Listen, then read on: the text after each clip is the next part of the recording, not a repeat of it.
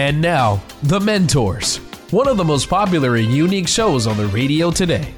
Each week, one of our four remarkable CEOs, including Tom Lord, John Phillips, and Ric Brutocao, will challenge your thinking about life and work.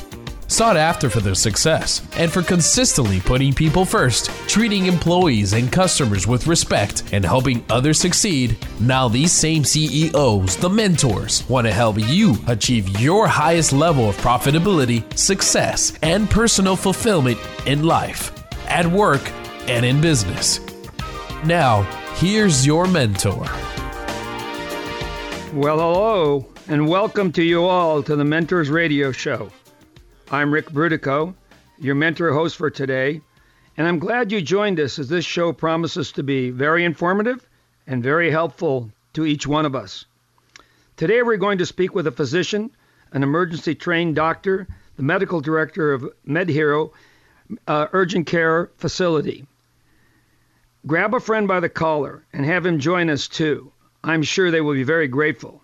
You see, our topic is urgent care, the flu, and you. As we all know, the Affordable Care Act has caused many problems and made care harder to get and more costly. But today we hear why big government cannot solve these kinds of problems with more and more regulations, but American business ingenuity does make the difference. We'll be tackling two big issues the urgent care service model and why it works, and specifically what you can do about the flu. We'll be covering this subject and we'll learn how to effectively avoid the long waits in crowded emergency rooms by using your nearby urgent care provider. However, before we do, we've got a couple of housekeeping things I have to take care of with three quick reminders. We love your feedback and questions. Leave us a question anytime, 24 7, at 844 610 8265. That's 844 610 TALK, TALK. And like us on Facebook at The Mentors Radio. Finally, visit our website, www.thementorsradio.com, where you can review all of our show notes, use our links to the guest resources and giveaways, and of course, it's all free, and you get complete access by going to thementorsradio.com. Oh, I almost forgot. Every show is archived on the site, so you can review today's show as well as all the other shows every show the mentors as a group of us have done. But now let me tell you about today's mentor guest, Dr. Gregory Moreno. Dr. Moreno received his training at USC Keck School of Medicine, also at Georgetown University Hospital in D.C., and his emergency medical training at LA County US Hospital, USC Hospital Trauma Center. Dr. Moreno has been practicing since 2003 when he was at the VA hospital associated with Georgetown University Hospital. He practiced for over 10 years at the Los Alamitos Hospital in the emergency care facility. In 2016, he started MedHero, Advanced Urgent Care and Telemedicine in San Clemente, California. So this is quite a transition. And with that, I want to welcome Dr. Moreno. Hello, Dr. Moreno. How are you doing today? Hello, Ric. Thanks for having me. I'm doing great. Thank you. Well, first, let me thank you uh, for taking the time from what I know is a very busy practice to talk to us about urgent care and specifically about this flu epidemic that is going around. I'm sure you're seeing a lot of flu patients today. Uh, we've definitely been inundated. It's uh, it's a record season for, for most medical facilities around here. Well, you're not setting tent. You're not setting tents up outside your uh, office, are you? Thankfully, thankfully, we haven't had to do that. That's uh, only been in a couple hospitals down here, but um, you know, it's, it, it seems to, it feels like it sometimes, like it's a, it's becoming a necessity. But thankfully, we've been able to handle the, the numbers. Well, I think when we, uh, as we get into this a little more, um, I think you can tell us why your, not just your, but urgent care facilities can seem to manage this kind of a crunch uh, easier than the emergency, uh, rather urgent care, yeah, rather than the emergency room um, hospital facilities. But I guess I really want to start here, Dr. Moreno. After years of training and getting your board certification as an ER doc and 10 years working in a busy ER, what made you decide to kind of ditch all that and start your own practice, and why the urgent care? Well, it's, it's true. As an emergency physician, you, you, you never expect to go out and start your own business. I mean, you do an emergency medicine residency for four years, and you expect the rest of your career is going to be spent doing shifts in the ER.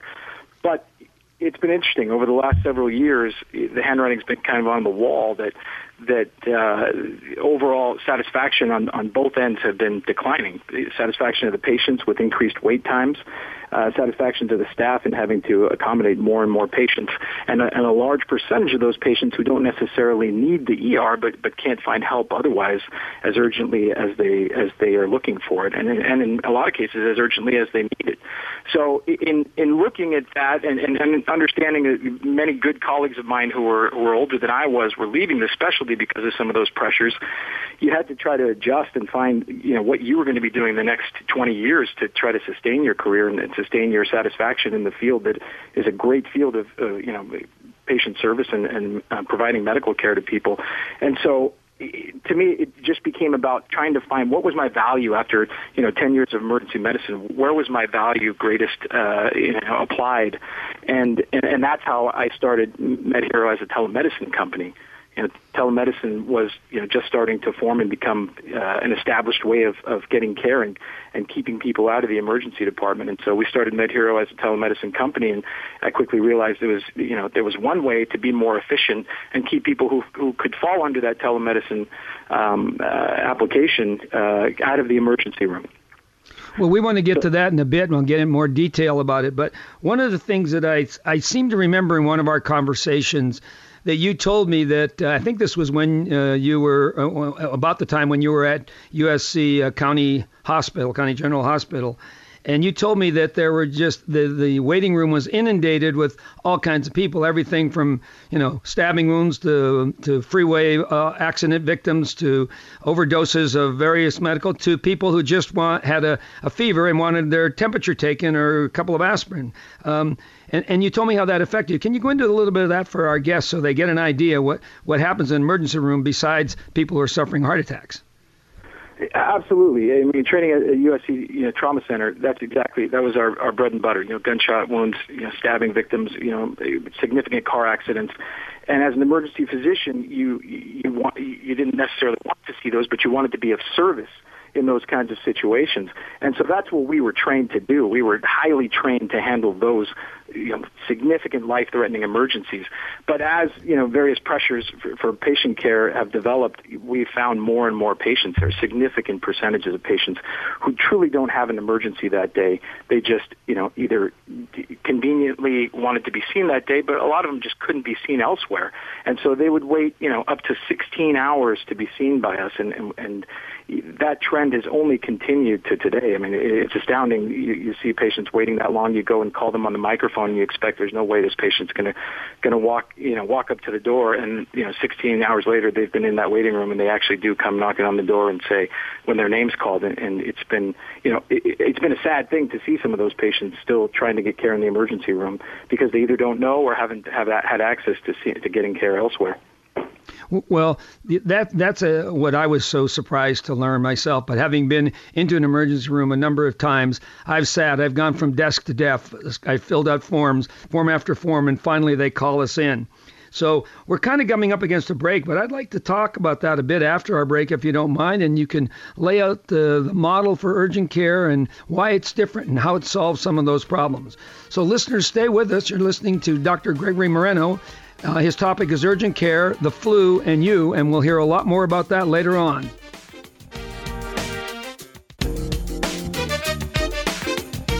And now, back to the mentors, where remarkable CEOs challenge your thinking about life and business. Well, welcome back. If you've just joined us, you're listening to the Mentors Radio. I'm your mentor host for today, Ric Brutocao. We're talking with Dr. Gregory Moreno whose topic is urgent care, the flu, and you. Right before we left, Dr. Moreno, you were telling us how you made the, the jump, if you should say, the change in your practice from being an ER doc at a busy ER facility to starting your own urgent care. Uh, I think possibly would be helpful to our listeners, especially as you introduce the telemedicine concept, I think it would be helping uh, our listeners to better understand what an urgent care is, what it does and what it doesn't do well, and maybe the same token of what an emergency room is and what it does and doesn't do well, so they can differentiate between the two. Sure. Yeah, urgent, the urgent care model has been around for decades, and, and it's been fairly unregulated uh, in, in contrast to the emergency room. An emergency room is tied to the hospital, and you know it's traditionally been a place to treat you know life-threatening emergencies, heart attack, stroke, major trauma, uncontrolled bleeding. But the urgent care model has traditionally been a primary care doctor who has some extra hours after after their regular office hours, and, and even on the weekend in some cases. But as it is unregulated, there hasn't been any standard across the board, and so patients have been able to utilize it in a lot of in a lot of instances keep themselves from having to go to the emergency room. But at the same time, they don't know what they're going to get by the, the use of the word urgent care as it's been up till now. And so walking into any one of these facilities, you didn't know if they had an X-ray machine, you didn't know if they had a physician who can handle lacerations or, or, or various things that wasn't part of their day-to-day practice. And so nowadays, you know, companies like ours are trying to change that model a bit the, the main focus when I was talking to you earlier about you know just looking at, at the opportunities of telemedicine and keeping patients out of the ER, the main focus I've uh, been um, you know primarily tasked with is now keeping patients out of the ER who don't truly belong there, and that's where I've found my greatest value as an ER physician with 10 years you know plus experience is in knowing what patients truly belong in the emergency department and what patients can be handled uh, taken care of you know, properly outside of that emergency room. Well, given what you said before in the in the previous uh, segment before our break, when you talked about how long people wait, and I think you mentioned 16 hours. Some patients wait uh, uh, for things that could be handled rather expeditiously, but they have to wait till their turn comes up because of some very serious things that take place. You know, I, I think to myself as a patient that uh, how do I know when I should go to the urgent care and when I should go to the ER? That's a great question, and we'll often get patients calling in to try to get that question answered. But inevitably, you know, it's it, the nurses answering that that phone call will will direct them to to come in and get seen because it's a, it can be a, a very dangerous thing to give out advice over the phone in that setting. But that question is is answered in, in, primarily by a couple of key points. You know, an emergency is certainly something that you know the patient perceives as, as life or limb threatening, and so traditionally it's been you know heart attack symptoms, you know chest pain, stroke symptoms with you know neurologic dysfunction, you know major trauma obviously, um, and and most people have an understanding of, of what is major trauma and what is you know minor insignificant trauma, and then uncontrolled bleeding. You know, th- those are those are significant emergencies that most people would agree on needs to be seen I- immediately. Uh, the rest of it is really kind of a gray area. You know, if it's not just a, a minor cold or, or, or um, you know insignificant wound, it's kind of a gray area, and patients are looking for some direction there. But they're starting to understand that there are other other outlets where they can get care for those those kinds of problems because they used to get them from their primary care doctor, but the wait for a primary care doctor has now, in this age, grown to almost three weeks to be seen. And so you can see where that need for not necessarily urgent life-threatening, emergent life-threatening care is, is there, but but urgent care is becoming necessary because they can't wait three weeks for a lot of these types of things. In most cases, they they can't wait you know more than a day or two. And so the rise of urgent care is certainly upon us. Well, that's interesting because I recently had a personal experience uh, and I'm sure many, many people that are listening to you today are saying similar things to this, where I tried to see my doctor, who'd been my doctor for many years. And I uh, called in, and you know, first you get if this is 911, if this is a problem with 911, hang up and call uh, 911 rather. If this is a life-threatening problem, and then you listen to all the other things. Touch one for if you're a pharmacist, one if you're a doctor. I mean, I'm not. I don't think I'm exaggerating when I say it's a two-minute voicemail that you listen to first. And then when you get through all of that, usually, at least what happened in my particular case, is I got transferred to a message machine, further message machine, named all the doctors in my practice, and then said, if you need to talk to somebody today, talk to this nurse, and it tells you the name of the nurse, and then it transfers you to the nurse, and what do you get? Another message machine.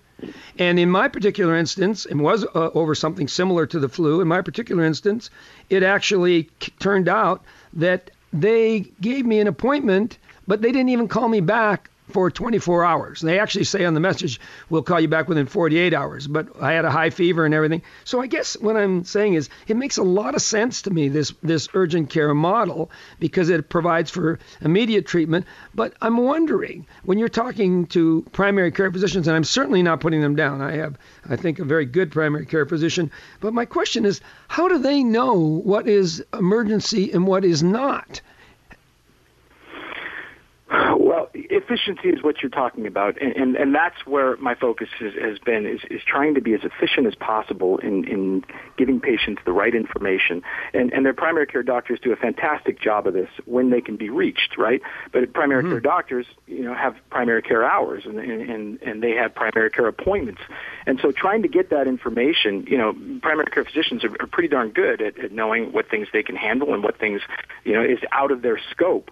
But you know, I'm, I'm biased as an emergency physician, obviously, but who better to know what should be in the ER than an emergency physician? And so you've got some advice being given in the primary care sector, which is fantastic, but there's there's a the what's missing in there is that advice where it's in that gray area, and that's what patients are looking for. So they go on to Google and, and they try to look up their condition, which inevitably ends with you know death, and so that drives them to the ER. um, you know, trying to help themselves is what you know the the patient these days is doing with the technology that's available to them, and so efficiency is what we're trying to get better at, and I think. I think emergencies uh, emergency physicians who are in the urgent care sector right now are really providing the most efficient care and, and, and cutting down those wait times, cutting down that cost. And, and that's certainly what's what's driven me in my company. Well, well, that's kind of something I was going to ask you about. It. So I guess it sounds like from what you just said, all urgent cares are not the same. In other words, they don't all have. I heard you say before, they don't all have X-ray, or they may not all have one of these, some of these things. But but uh, are are all urgent cares uh, run by emergency, uh, you know, uh, specialist emergency docs? Absolutely not. And and you know, I, I this again wasn't something that I set out to, to to do. You know, years ago when I went into this field, but once I realized the need in in this community, and and certainly it's the same elsewhere, you start to realize that there is no since there is no standard that you don't you know you don't know if you're getting a physician who can handle a laceration, a broken bone, um, or a significant abdominal pain. And so I went around to all the urgent cares in the area to try to determine what the patient experience was going to be at those places. And and while you know most urgent cares do a very good job of, of, of treating you know a certain number of conditions, they by no means are as efficient as they can be at truly keeping patients out of the ER. And so what you'll find at a lot of these places is they're not used to handling the kind of things an emergency physician handles.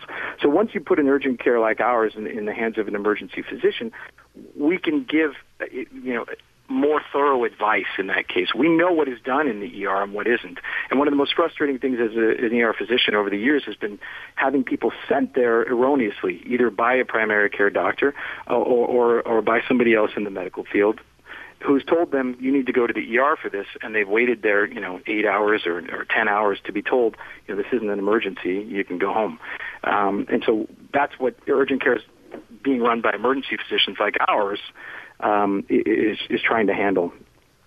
Well, I, I, appreciate that because it, it, makes a lot of sense to me that you know you don't when you go in you don't know really what your issue is or what your problem is, and the last thing you want to do is wait at the ER for a long period of time, even if they ultimately tell you you can go see your doc. This is not an emergency. You spent a lot of time and effort. But we're coming up against the break again, and so well, I'd like you know I want to focus on your name Med Hero when we come back to the break. Maybe you can tell us uh, who is the hero and what does that apply to. So listeners, stay with me and you'll hear Dr. Moreno explain what a Med Hero is in his urgent care facility.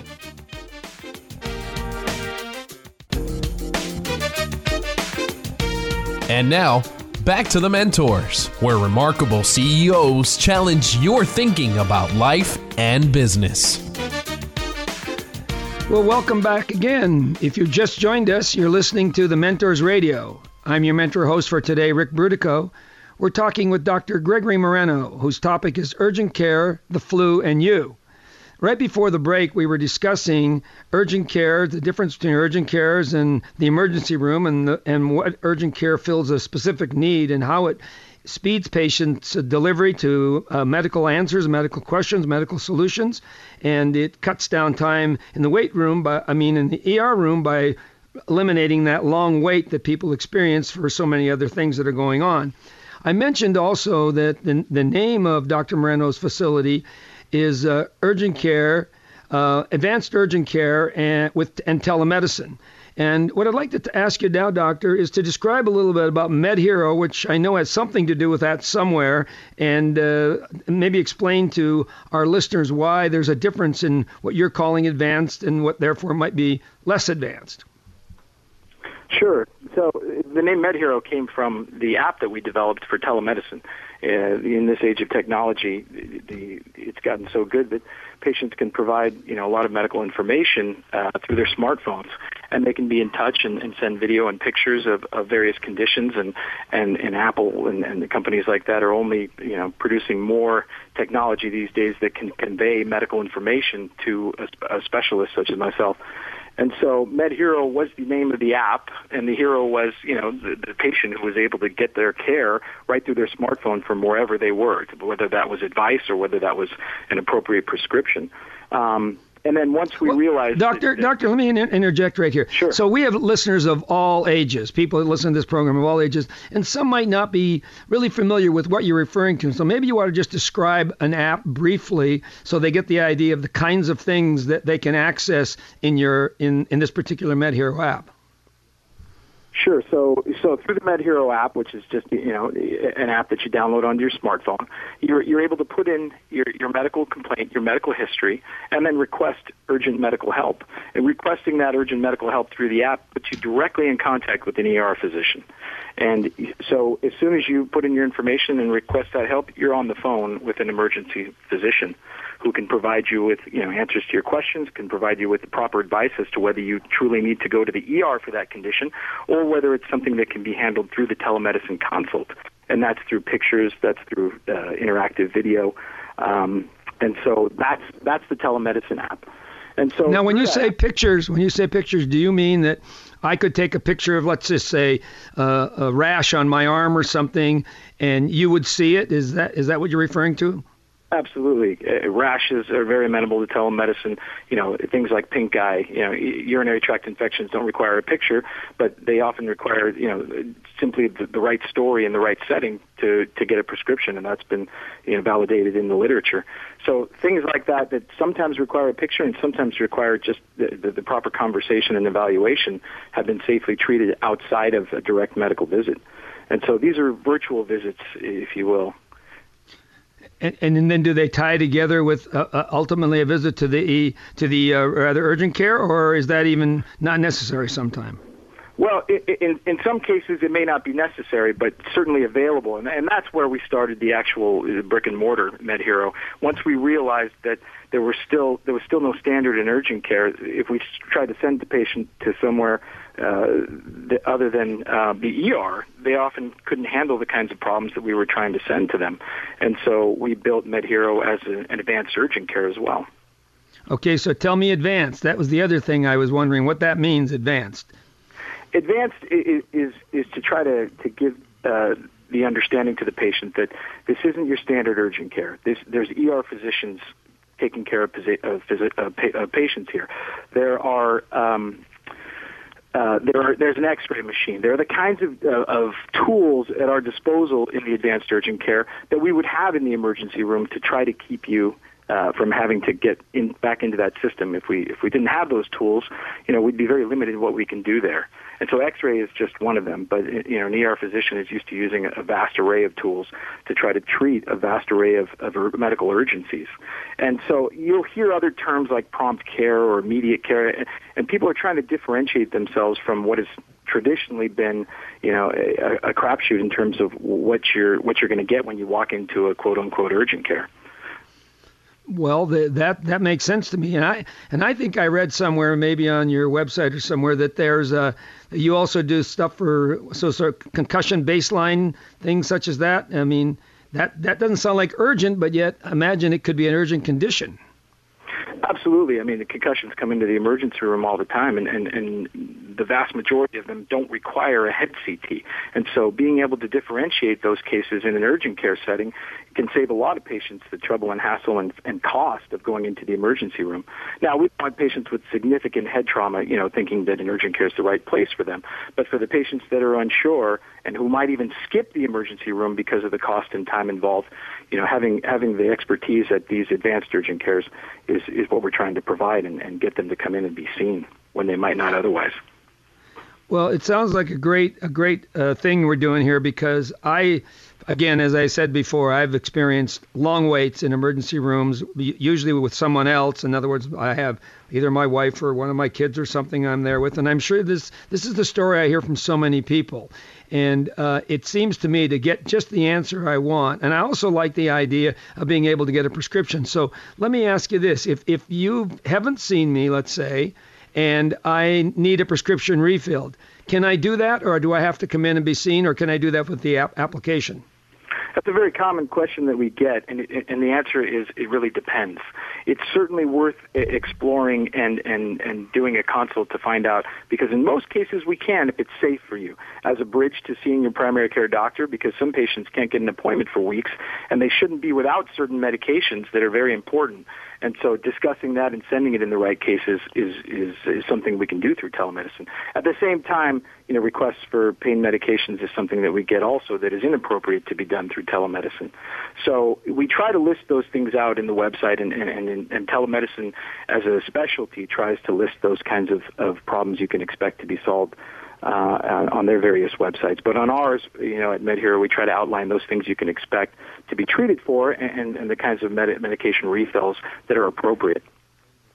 Well, that just, this is kind of just a curious question along that line. So, um, you've obviously consulted with people other than in your own backyard. Do you remember where the furthest uh, patient away was that consulted with you? That was a patient in South Korea, actually, who, uh, an American patient in South Korea who was traveling and knew that they were coming back to the States and, and they had a condition which um, needed to be treated pretty rapidly. And so uh, by the time they got home, the prescription was waiting for them. They couldn't get into their doctor, obviously, after hours like that and um, didn't have to wait another full day to get treatment for their urgent condition. So that's probably the furthest away that we've, we've treated the patient. It was fantastic that it worked in that case. Well, you know what gets me about that to hear that story, and I think again we're coming up to a break, so we might want to uh, pick this up after the break. But uh, it just shows you with with uh, when you use this modern technology we have to to the correct use, to the correct uh, objective, you can get marvelous benefits out of it. Uh, maybe you can just start telling us now. What, can, what, what what do you think the future of telemedicine is? Where where is it going, or or have we reached the the zenith already? Yeah, that's that's a great question. It certainly remains to be seen, but it just makes it makes too much sense that that it's it's headed to a place where it's going to become more widespread. It just it just makes too much sense to to be able to treat patients where they are for the right condition alleviates the burden of the system incredibly. Well, that's great. And uh, as I said, we're coming up against the break. So after the after the break, uh, we're going to get back with Dr. Moreno. We're ask a little bit more about this magic that I understand is the telemedicine and the way doctors will treat us in the future. But it's already available today. So stay with us and let's hear what we're going to learn about telemedicine.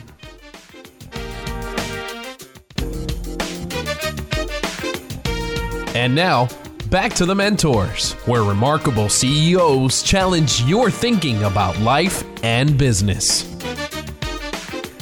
Well, welcome back again, and thanks so much for sticking with us because I'm really enjoying this uh, conversation we're having with Dr. Greg Moreno, learning so much about so many new things that I haven't know, known a lot about uh, in my uh, in my lifetime, and that is especially this focus on telemedicine. So I'm your mentor host for today, Ric Brutocao. And as I said, we're talking with Dr. Moreno, and the, the topic is urgent care. He runs an urgent care facility. Uh, he's, the, he's, the, director of an urgent care facility. And uh, we also want to touch on the flu. So we're hoping to get both of those two things in.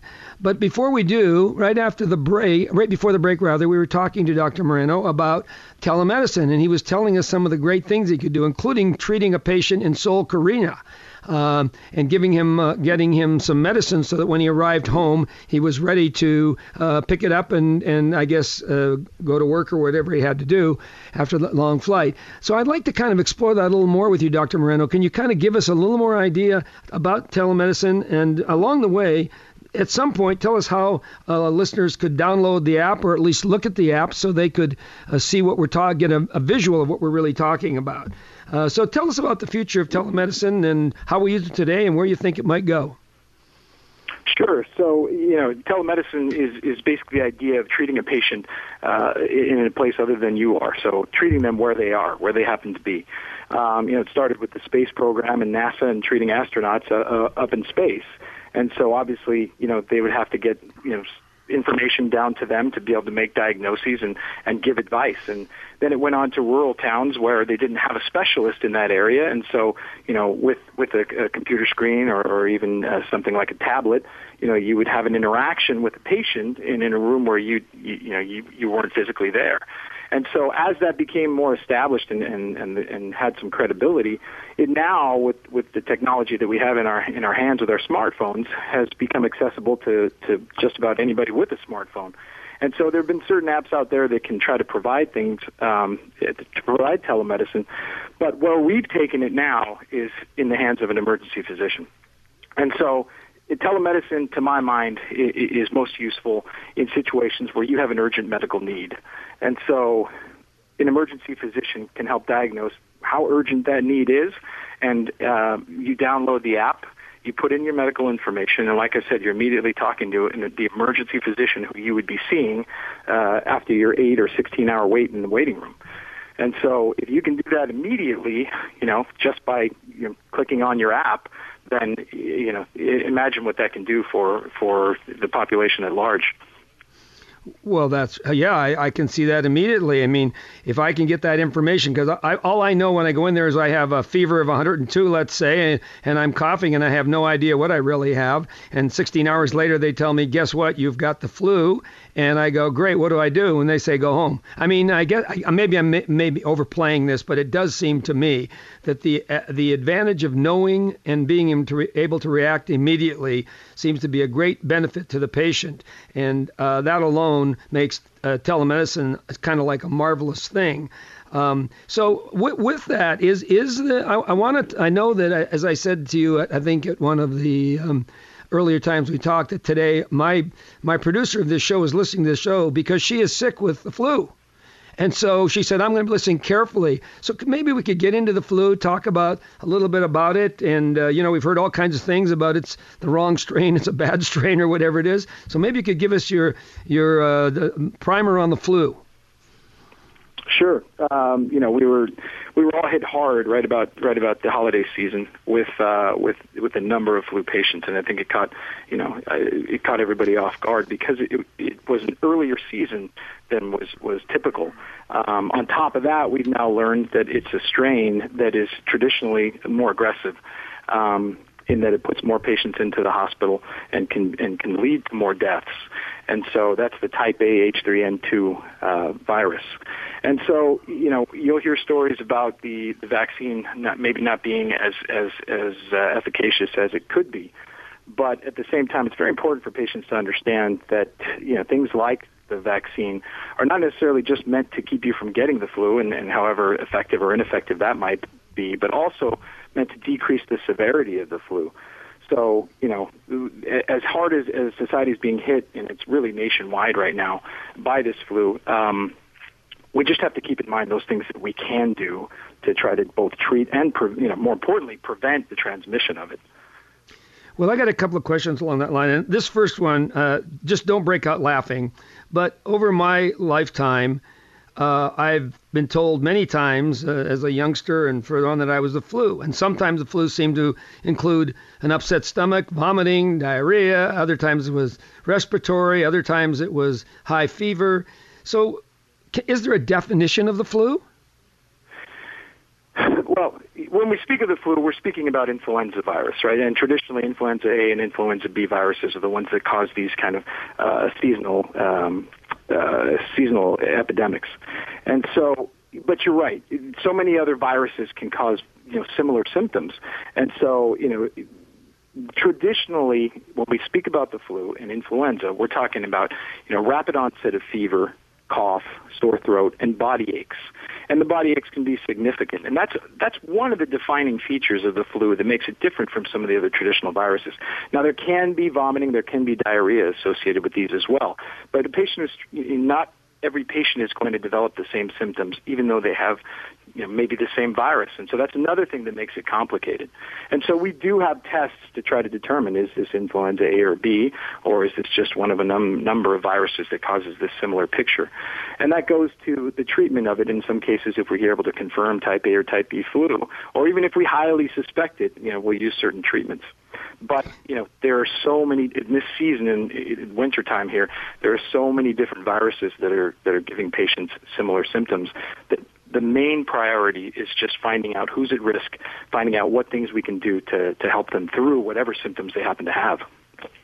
So we hear about this, and I'm going to use, I'm sure, not a medically appropriate word, but that we got the wrong strain. We're treating the wrong strain. The virus, the the uh, the shot that we get isn't necessarily for the strain that's predominant.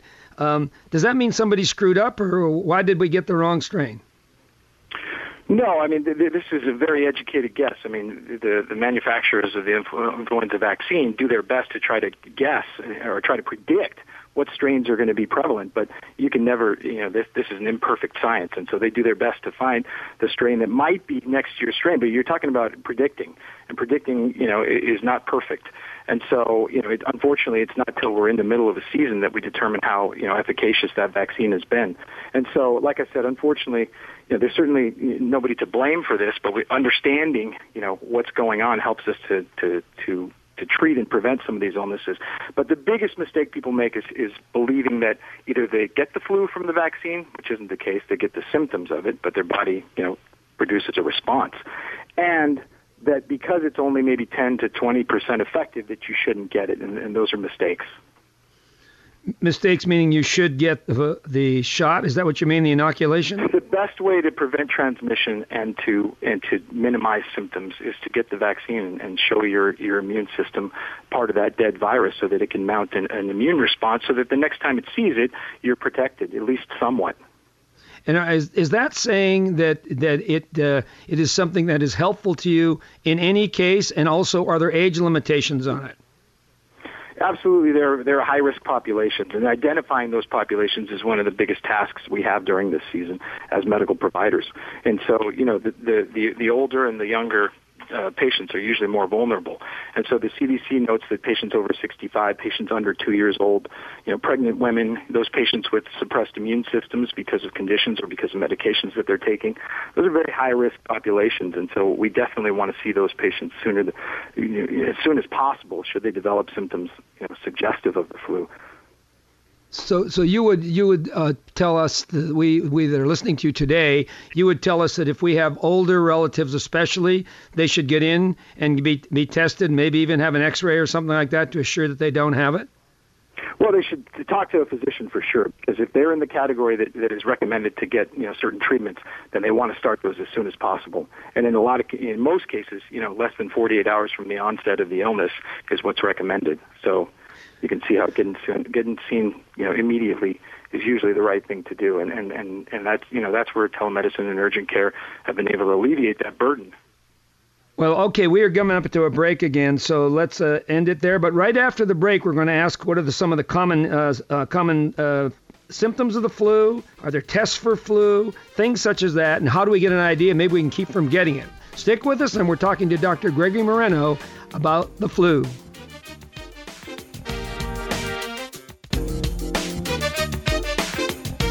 And now, back to the mentors, where remarkable CEOs challenge your thinking about life and business.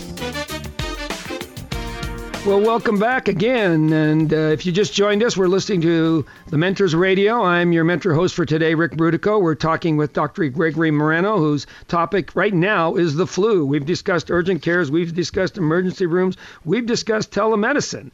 But now it's all about the flu. And here's uh, you want to get your pens and pencils out, or be sure to go to our website at uh, www.thementorsradio.com, and, and you can listen to the show again and hear some of his advice. Because I'm going to ask the doctor. In fact, I'm going to ask him right now.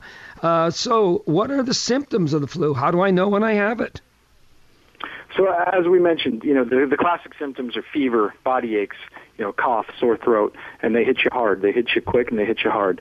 And so, you know, trying to prevent those symptoms you know, trying to prevent exposure is the best way, you know, to go about things, right? I mean, if you can prevent the flu, you know, not, that, that's always the best. And hand washing has to be right up there at the top. You know, limiting your exposure right now. I mean, unfortunately, you know, we know that patients can become can be contagious even before they know they've got it. And so just changing some of our habits is what we need to do. We need to make sure we limit contact right now because it's, a, it's an epidemic.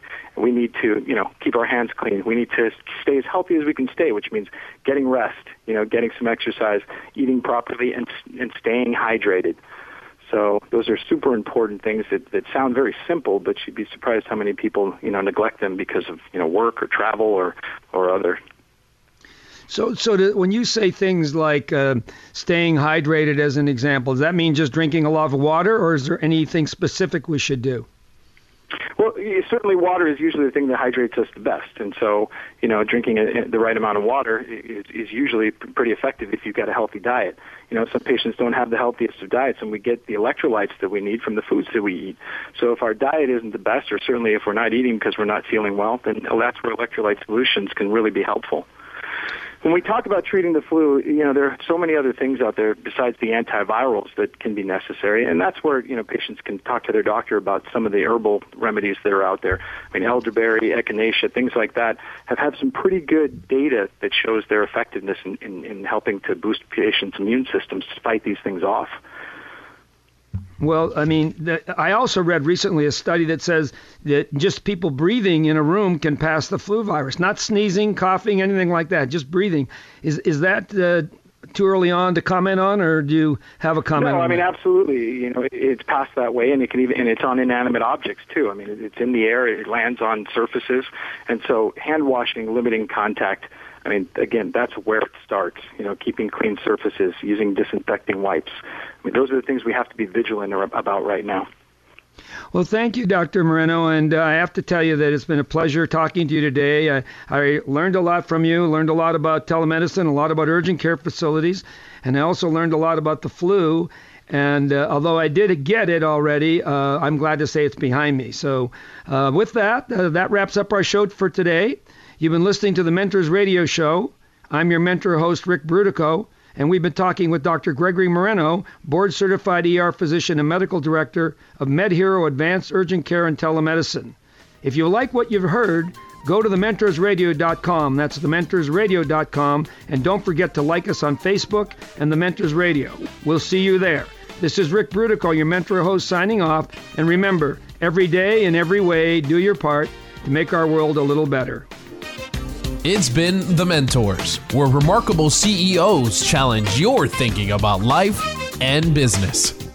To get more information about the program or a sponsor, to download a podcast of today's show, or to leave a question for our host, go to thementorsradio.com. That's www.thementorsradio.com. The preceding program copyright CBJ LLC. All rights reserved.